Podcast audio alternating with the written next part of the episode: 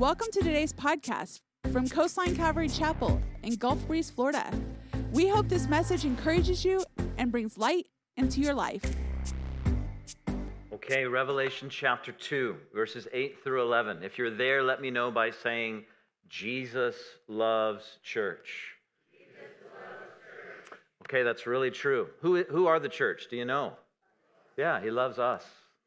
I'm thankful for that. I'm thankful to be a part of us, to be a part of a community that Jesus is dedicated to. Um, briefly, before we get into today's teaching, we made this announcement last Sunday, but if it's helpful for you to kind of navigate the content that is shared here verbally, we call that a sermon or a teaching. But you'd like to navigate that content visually. If you go to this website link in your browser, oh, not that one. Um, that one, there it is.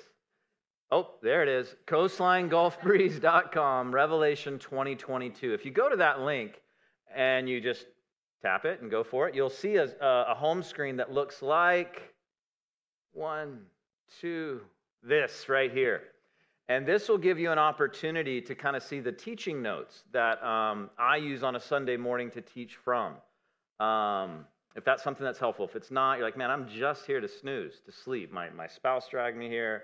I ain't paying attention. Well, God bless you, bro. Um, but if it is something that's helpful, that's available to you, or they're available in print form at the Connect desk. Okay, Jesus loves church. We're in what would, many would call the second section of the book of Revelation. Revelation is so helpful because it comes with a divine outline. In Revelation chapter 1, verse 19, you see an outline that is given to the Apostle John of how the book unfolds. Chapter 1 are the things that John saw. Let me write this stuff down. Chapters 2 and 3 are the things that are happening at the time that John is alive. And then chapters 4 through 22 are that which is to come. That's the divine outline of Revelation. And Revelation is amazing specifically this second section where Jesus, his love to and for and about the church is revealed. Because love can be kind of an ambiguous thing, can it? And when you say Jesus loves the church, you say, well, what does that mean? Jesus' love is tough and tender timely, and thorough. And here in chapter 2, his love is revealed to us. You don't have to live in ambiguity of what it means to be loved by Jesus. Revelation, revealing, is the centerpiece of this book. And we know from chapter 1, verse 1, that revealing Jesus and the things that must soon take place, as the language says there in Revelation 1 1, that's the focal point of this book. You see, in chapters 2 and 3, where we are today, we're walking through seven letters, seven messages to seven churches. And there's four things just to keep in your, oh, I don't know, your backlog, your mind's eye, I guess, to take note of concerning these churches. These were real, actual, historical seven churches that existed in modern day Turkey. And if you wonder, is that a real country, modern day Turkey? Well, you can go talk to Scott and Sylvia Shepard. They just spent a month in Turkey. They'll tell you all about it. It's a real place. I hear they don't celebrate Christmas. Is that true? Turkish? They don't? Oh, I don't know. I heard about it, but I don't know if that's real. Does not matter. Number two, these letters give clarity to the love that Jesus has. It's tough, it's tender, it's timely, it's thorough, it's commending, it's cautionary content oriented, there's teaching, there's critiquing. These letters are universal and personal. What does that mean? How many of you do have two eyes and two ears this morning? Okay. Throughout these letters, you'll hear Jesus say to those that have ears, check to see if you qualify. Yeah, well, that's kind of tongue in cheek, right? He's meaning if you have a sensitivity to his spirit. But also, there's this dynamic that this word is for you. Look, I don't know everything there is to know about you. I know many of you. But I know the one who knows you. I know the one who designed you. I know the one who knows your days. And I know that this book is intended for you. But you have to listen. I have a friend that very gifted Bible teacher. He always used to say this Neil, if you want God's blessing in your life to flow, you've got to be under the spout where the blessing's coming out. Can't be over here. You got to be right here where it's coming, bro. Be there. So, this is what that means. God has something for you this morning in this text if you're willing to listen. But He is the perfect gentleman, He will not force Himself upon you. God doesn't need you, He wants you. He wants you. He wants a relationship with you. But that's going to take an element of you volitionally connecting with Him. Listen, these letters are universal and personal. And fourthly and finally, these letters follow a similar pattern. This is things that we learned last week. Number one, you'll see each letter opens with an identification to where the church resides. This morning, we'll see in Revelation chapter 2, verse 8, that he'll say, To the angel of the church in Smyrna. Okay, that's where they are. Number two, we, we're given kind of a insightful or relevant description or characterization of Jesus that relates to the message that he's going to share with that church. And often he gives a commendation, he comes with encouragement. And then, if appropriate, he gives a warning, a critique, a complaint of something going on. Often that's followed by a command, an instruction of how to get right and stay right, counsel and caution of things to avoid. And then he closes again with comfort. This is the pattern of these seven letters to these seven churches. In some of the letters, you see every single like step just checked right off. Some, they're a little bit shuffled. Some, he skips over a step or two, but there's intentionality to each one. So let's consider the second church that Jesus wrote a letter to, the church in Smyrna. Revelation chapter 2, verses 8 through 11. And we're going to walk through how Jesus reveals his love to this church and to you. Verse 8 through 11, coming from the New Living Translation, this is what the Word of God says Write this letter to the angel of the church in Smyrna. This is the message from the one who is the first and the last, who was dead, but is now alive.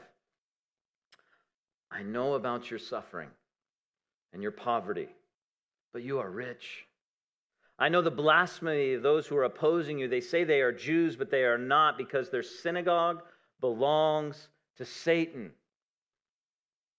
Don't be afraid of what you're about to suffer. The devil will throw some of you into prison to test you. You will suffer for 10 days. But if you remain faithful, even when facing death, I will give you the crown of life. Anyone with ears to hear must listen to the Spirit and understand what he is saying to the churches.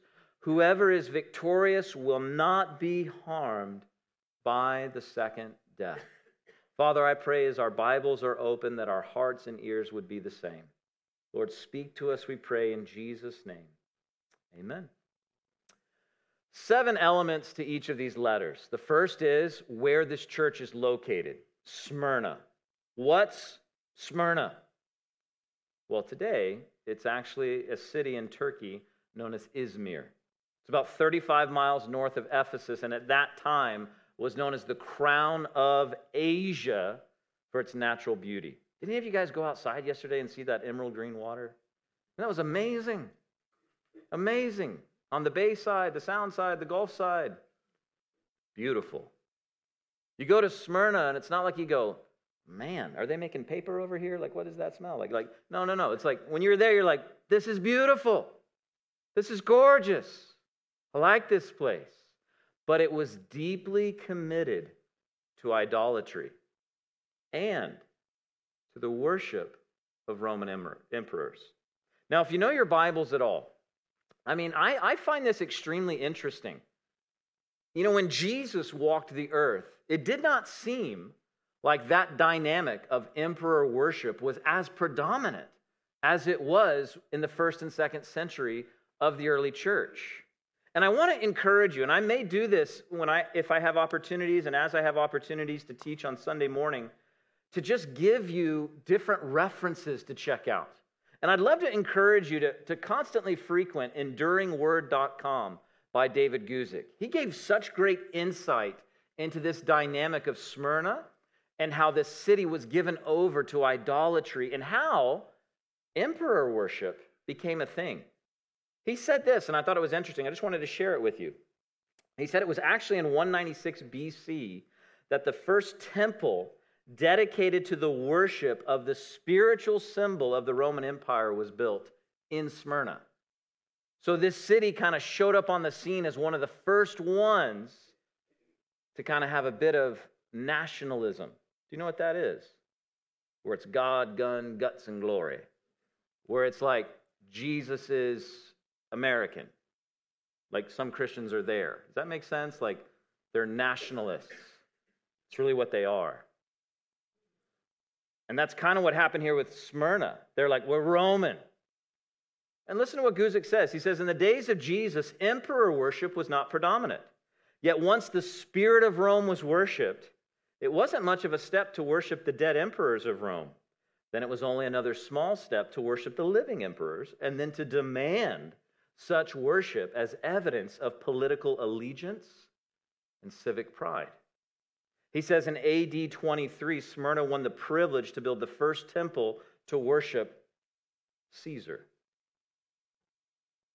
The Roman Emperor Domitian, 81 to 96 AD, was the first to demand that people call him Lord as a test of their political loyalty.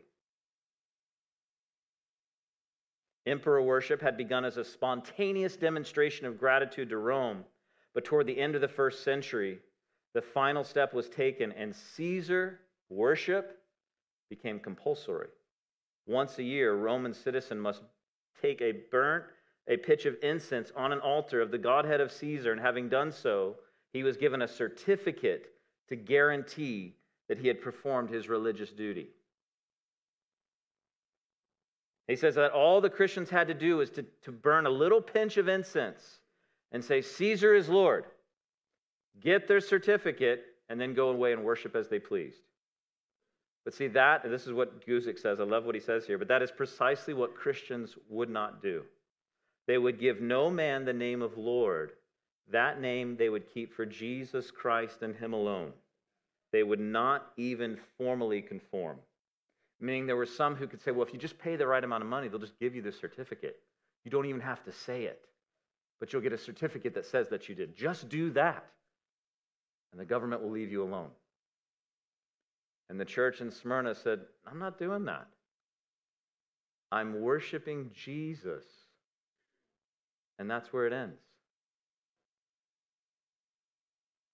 There's a lot that could be said about this with the current context of our world. But I'll let the Word of God continue to speak as we walk through this and see how Jesus responds to that. He say, Yeah, just pay and get the certificate. I don't want you to have a troubled life.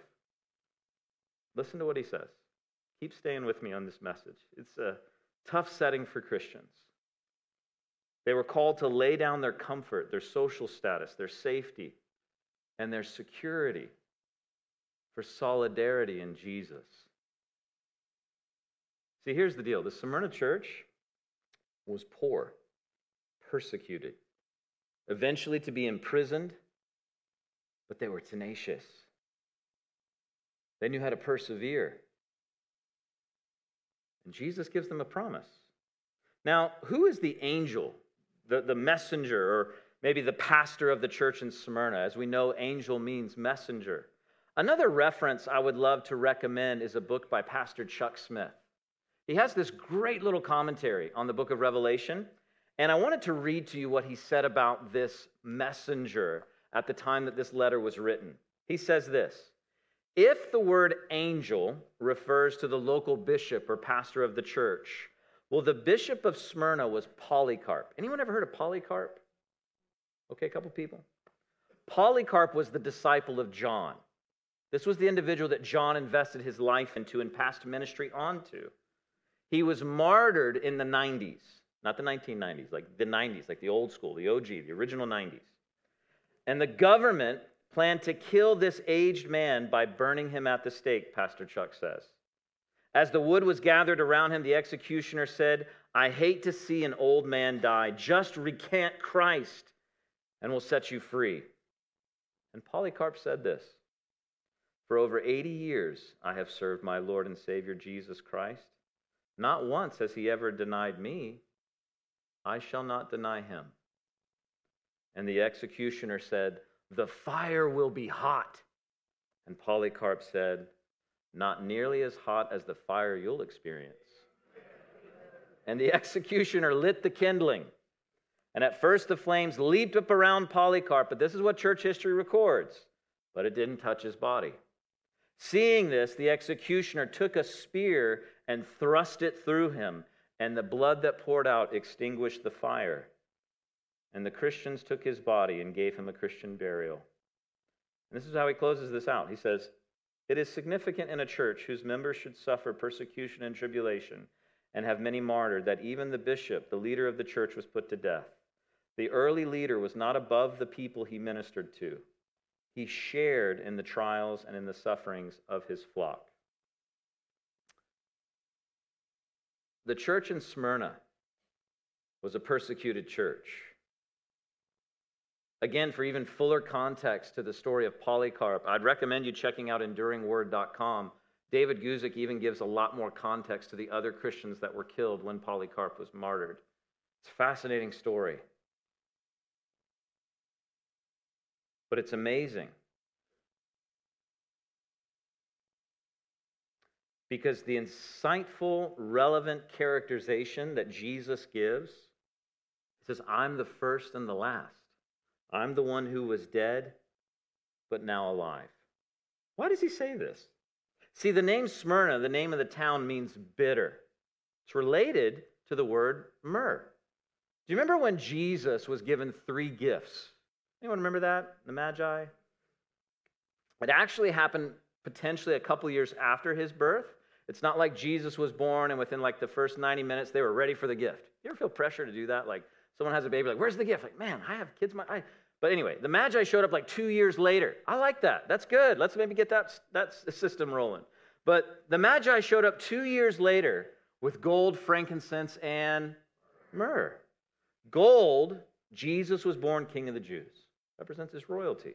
Frankincense, expensive incense, that Jesus is our high priest, reflects his deity. Myrrh is a spice that was used in the preparation of a body for burial. Some would say this reflects his humanity. And myrrh is a spice that was used in preparation for the body when they had died.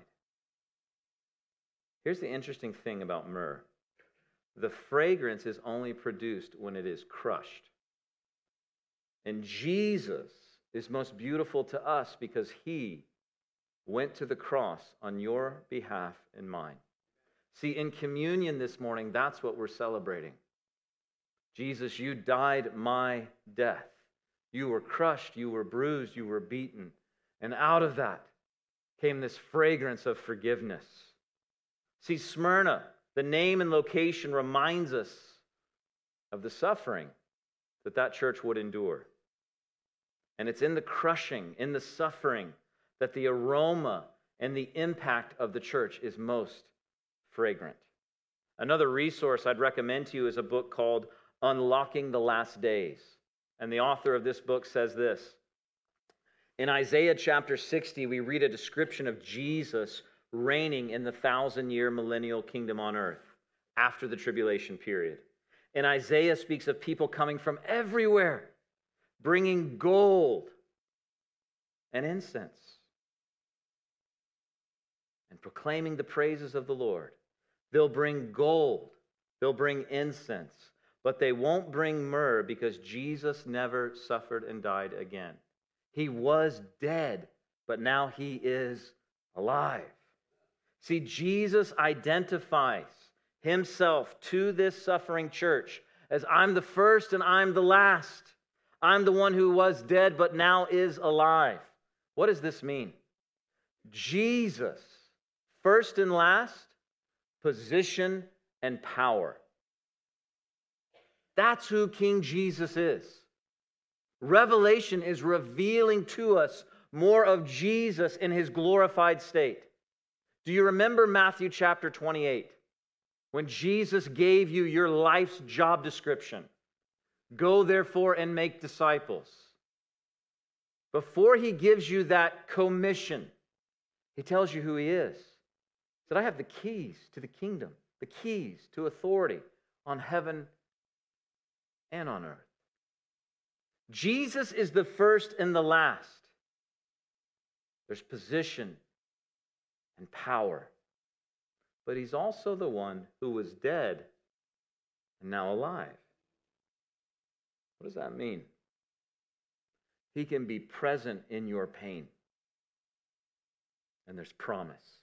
Listen to what the author says about Jesus in the book of Hebrews, chapter 4. He says, So then, since we have a great high priest who has entered into heaven, Jesus, the Son of God, let us hold firmly to what we believe. Why? This high priest of ours, please listen to this, understands our weaknesses. For he faced all of the same testings we do, yet didn't sin. So let us come boldly to the throne of our most gracious God. There we will receive mercy, and we will find grace to help us when we need it most. Smyrna, and we'll see this in just a few moments as we kind of consider the commendation that Jesus gives to this church. They were poor, they were persecuted. And Jesus, in his position, in his power, in his presence, in his promise, he simply says this I know. You know, there's some hurts that some people will never know. Some things that have happened to you or through you. They said, I'd like to just leave that alone. And Jesus says, I know. I'm there. I was tempted in every way. I understand your weakness. See, here's the great thing about the gospel of Jesus Christ. I think I take this for granted. God is accessible to me, He understands me, He's willing to be present with me. And there's things that I can trust Him with that I can't trust to anyone else. And that's what the church in Smyrna needed to hear. They're going through the thick of trial. And what does Jesus say? Just pull yourself up by those bootstraps. Grin and bear it. Make it work. Fake it till you make it. There's an element of perseverance, and we'll see that in a moment. But here's the first thing he says I know. I know. See, we live in a world where everything on this side of eternity is broken. There are broken images of family everywhere. Broken governance, broken communities, broken churches. No church is perfect. And when you're wronged, or when you're slighted, or when you're overlooked, or when you go through difficult times, you kind does anyone see? And here's what you need to know. Let me see your eyes. He knows. He's there with you. He's the one who can empathize with your weakness. So maybe instead of talking to everyone else about the situation, talk to the one who knows. Spend time with him and trust him. Trust him. Trust him to work justice as he sees fit. Trust him to work his will in his way, in his timing. See, this is the commendation that Jesus gives to a poor and persecuted church. I know. See, the poverty that's described here is that of being destitute. I mean, I heard someone say it this way there's poor and then there's po. Do you know what I mean by that? Where you feel like, man, I am, I can't even finish the word. That's how poor I am. You know, like that is this group of people. Can't rub two nickels together.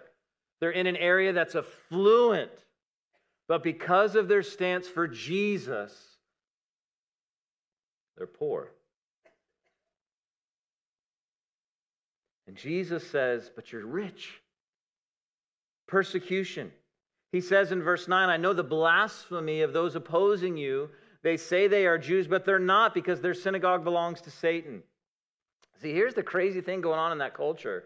There was a large Jewish community that thrived in Smyrna at the time, and their religious practices were permitted by Rome. Now, the Jews certainly weren't favorable to Christians, thus, not truly following Yahweh. But as Jesus would say here, Satan.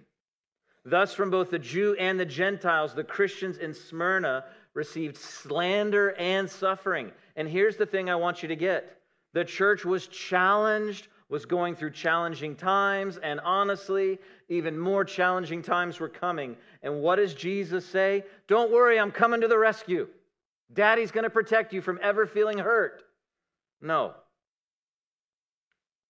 He says, I know. I know.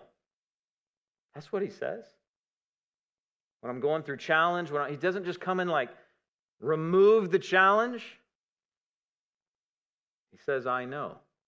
Now, it's interesting here, he doesn't give a critique or a complaint to this church.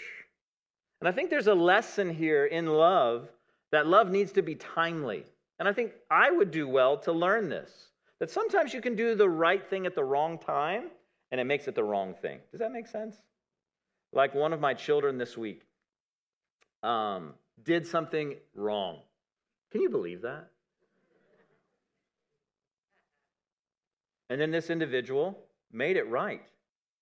And this was unbeknownst to my wife and I. We didn't know that the wrong had happened. And we didn't know that the conviction of the Holy Spirit was brought upon this child and that this child responded and actually confessed.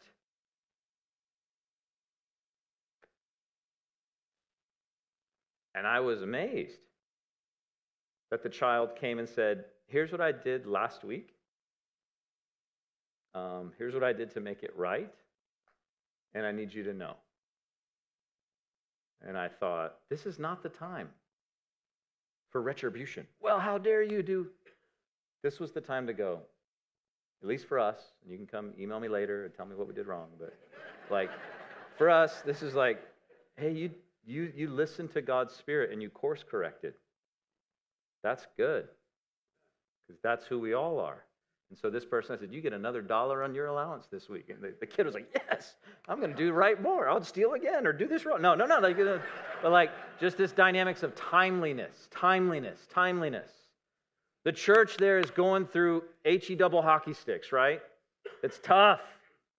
Jesus doesn't come and go, Oh, by the way, you owe me five bucks for that cheeseburger. No, he, does, he doesn't come and like provide critique when someone is walking through challenge. I think that's a good social lesson for many of us. But you have no idea what, what you have no idea about with people.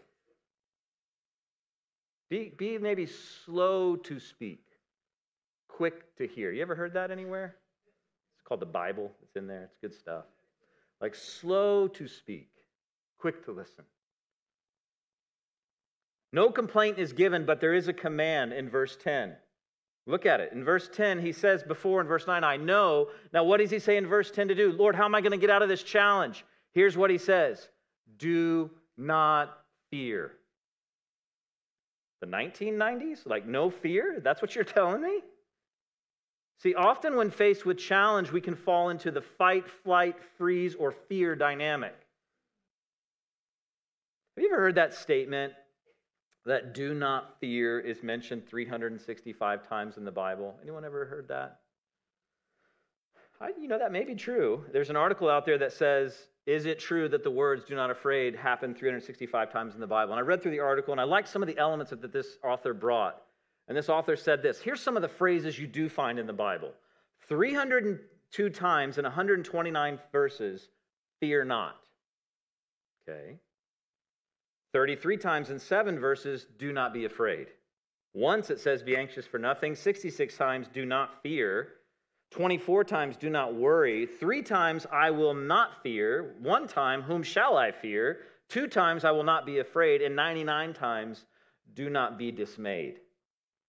The author says there's overlap, and I haven't in- included every fearless encouragement. Some things are in the positive, like be of good courage. It's kind of saying the same thing, but in a different way. Be brave. But here's the thing to, to take note of this concept, this idea, is the most repeated command in all of the Bible, and perhaps the most uncommon trait in most Christians. Do not fear. Why? Because the one who is dead, who is now alive, wrote you a letter. The first and the last is on your team. The one who designed you and knows how the days will end is with you. So, where is anxiety in that? Where is fear? It should not be. Do not fear.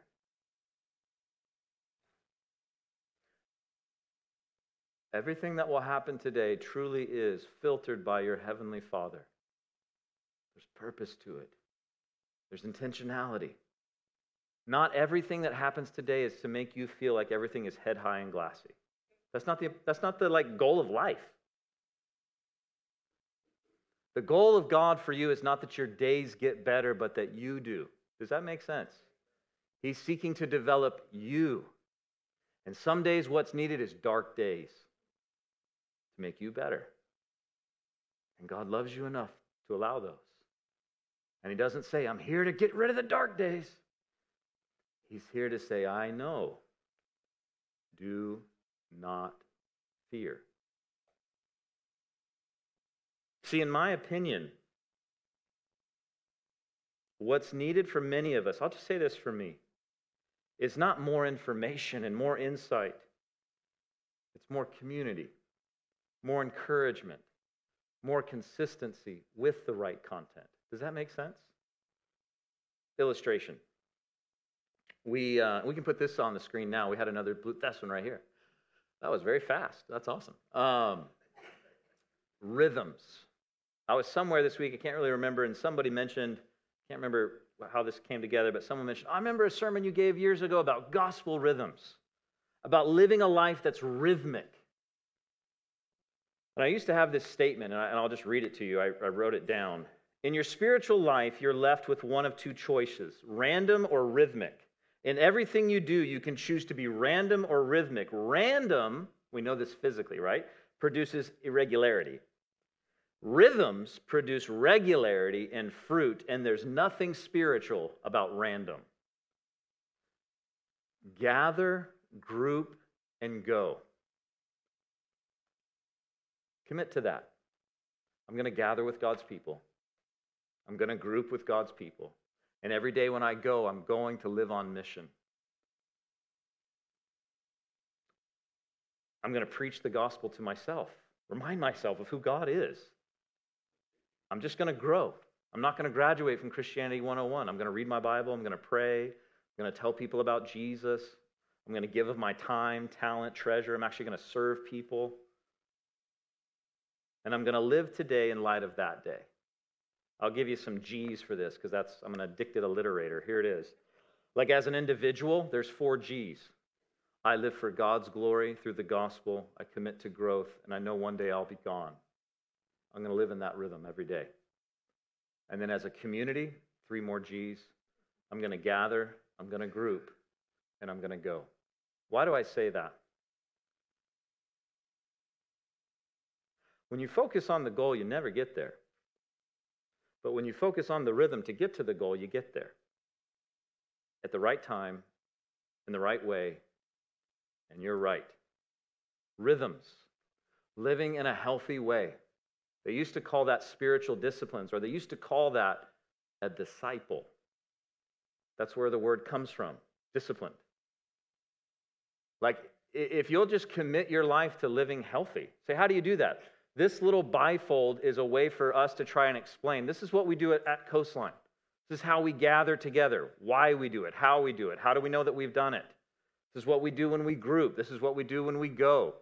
This is the vision we feel like God's given us for the next 20 or 30 years in this area, just to see this area served well.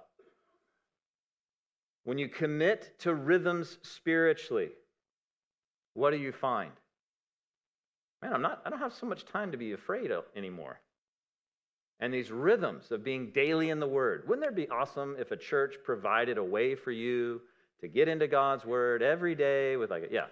When you get into these kind of rhythms, daily in the Word, grouping with community, gathering with God's people, protects your heart. Because I don't know if you remember this. I think it was this congregation. I, shared a message recently about the enemy that we have. That he's like a serpent seeking to deceive, and he's like a lion seeking to devour. So, what should you do about that? Be worried? No. But here's what I find about the enemy he's still going to attack no matter what. But as I live life in those spiritual disciplines with God's people and as an individual, God's solidifying my heart, head, and hands. There's an element where He's strengthening me.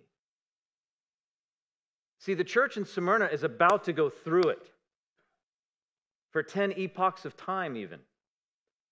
And what does Jesus say to do?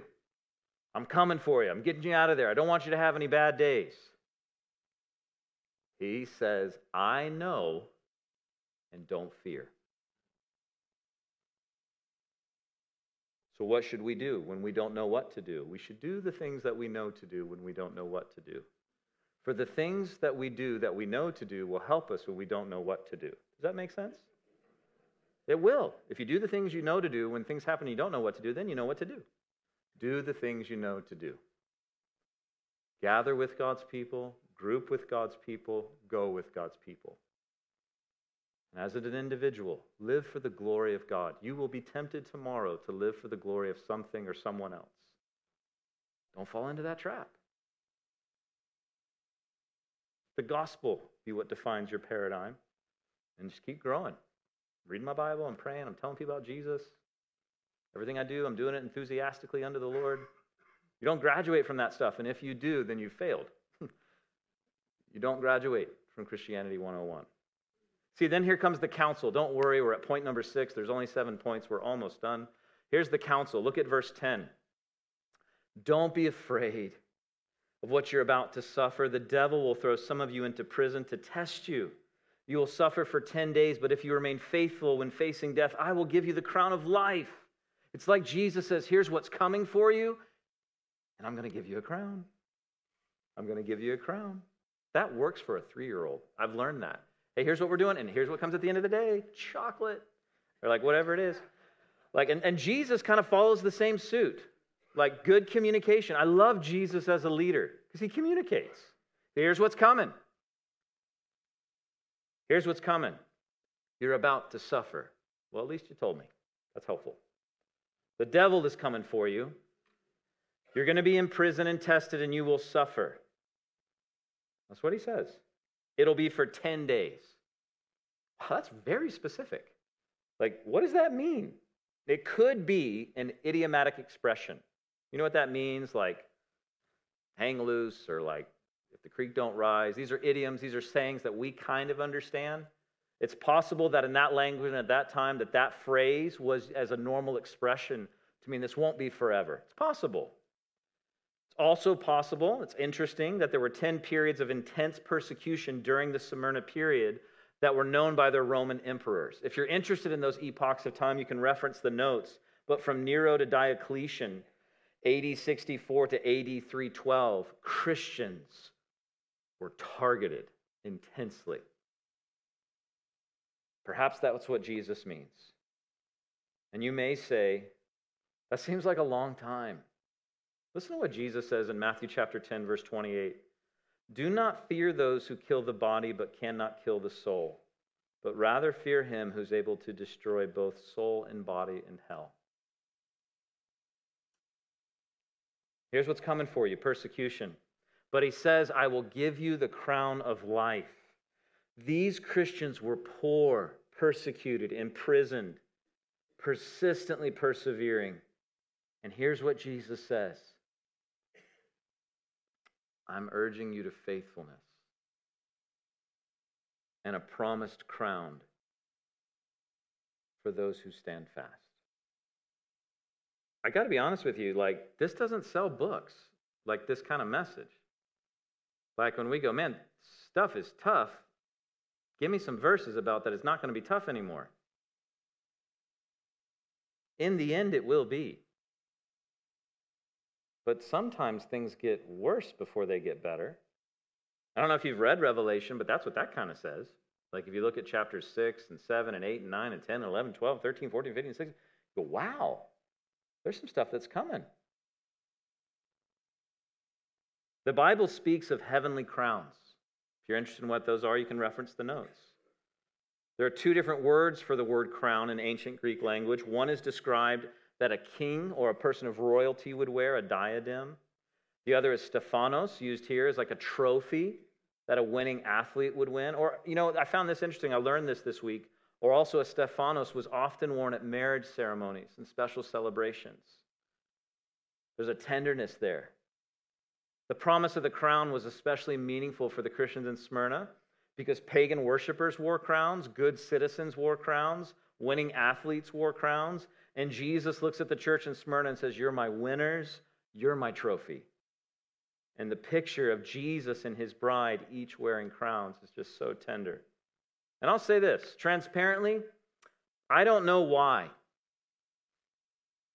I don't know the mind of God. But I'm thankful for this man who, in our men's discipleship class, he said a statement one time, Pastor Chuck did. He said, I don't know the whys of God, the W H Y apostrophe S. But I do know enough to know this that where the Bible is silent, I'm going to be silent. I'm not going to speculate or put words in God's mouth. I don't know why the suffering or the implications of all these crowns, but I do know that the Bible speaks of crowns in heaven. I do know that what you do on earth for the kingdom matters. It matters. It's not like being a Christian is just about experiencing the saving grace of God and then just you just kind of live life. Someone once told me this, and you've heard me say this many times that the grace of God is like a loaf of bread and salvation is the first slice. He gives you grace for today to do the work that He's called you to do. And it's like He's saying, there's going to be chocolate at the end, like there's crowns. Now, how's that all going to work? In Revelation, we're going to see that we're laying down our crowns. I have no idea. But I do know this. Let me read 1 Corinthians 9. Paul would put it this way Don't you realize that in a race, everyone runs? Thanks, Paul. Thanks for pointing out the Captain Obvious stuff. Yes, everyone runs. We got that. But only one person gets the prize. Yeah, we get that. So run to win. All athletes are disciplined in their training. They do it to win a prize that'll fade away, but we do it for an eternal prize. So I run with purpose in every step. I'm not just shadowboxing. I discipline my body like an athlete, training it to do what it should. Otherwise, I fear that after preaching to others, I myself might be disqualified. This is what I do know life is short, eternity is not. Rewards are real. Don't compete with others, but complete your race. That's what I know that what you do today matters. It matters. And we are not in competition with one another. We're not to compete, but to complete our own race. That's what we're to do. I'm running the race that God has for me. And good runners know how to pace themselves. It doesn't just mean, well, I'm just going to kill it. Here we go. See, life is short. We know that. But in some ways, at least let's put it in the 100 year frame, life can be a little bit long, right? Like you can sow a seed and go, well, no fruit yet. I can wait. There's balance in that. You see, and lastly, we'll finish out this, this section to the, the book of uh, in the church in Smyrna in verse 11. After Jesus has given this encouragement, he gives a comfort. In verse 11, he says, To those that are victorious, you won't experience the second death. In verse 11, anyone with ears to hear must listen to what the Spirit says and understands what he's saying to the churches. Whoever is victorious will not be harmed by the second death. If you read Revelation 20, verse 14, and 21, verse 8, you see that the second death is the lake of fire. And even though Satan threatened and attacked their lives, Jesus promises this death is conquered for you. You've heard this old statement if you're born once, then you'll die twice. But if you're born twice, you'll only die once.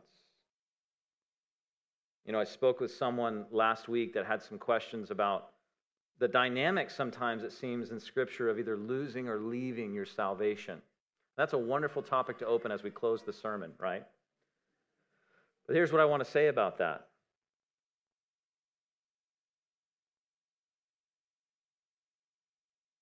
If you don't profess today that Jesus is Savior and Lord of your life,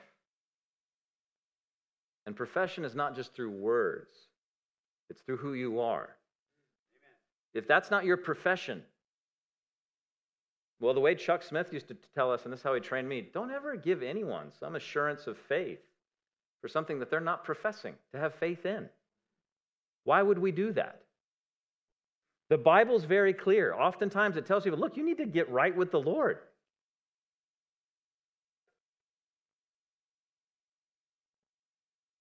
And this is what he's saying I've conquered sin, death, and the grave. I want you to know that I know what you're going through. And I want you to not fear and to rest in this promise that anyone with ears to hear must listen and understand what he's saying to the churches. For whoever is victorious will not be harmed by the second death. Stick and stay with Jesus. That's what he's saying. You don't earn your salvation. You know who earned it? Jesus. So I'm sticking and staying with that guy. That's who I'm with. And the second death won't touch me. See, the Smyrna church was poor and persecuted, imprisoned, persistently persevering, and promised life forevermore. And as we go through challenge in following Jesus, we need to remember the compassion of Jesus. I know, that's what he says. May we not forget the position and the power of Jesus. He's the first and the last, the one that was dead and now alive. May we not forget his promise that life is short, eternity is not, rewards are real. So today, don't compete, complete the race that God has for you. And fourth and finally, this is how Jesus loves his church. He's tender here with his church, but he also doesn't shy away from tough stuff. Like when they're about to go through suffering, he says, I know, don't fear. I want to give you the promise of life forevermore. You see, as we continue to gather on Sunday mornings and even group together, I pray that we as a congregation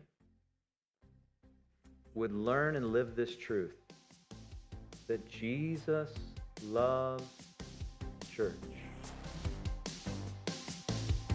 We hope you enjoyed today's podcast. Join us again as we dive into the scripture, going verse by verse, here at Coastline Calvary Chapel.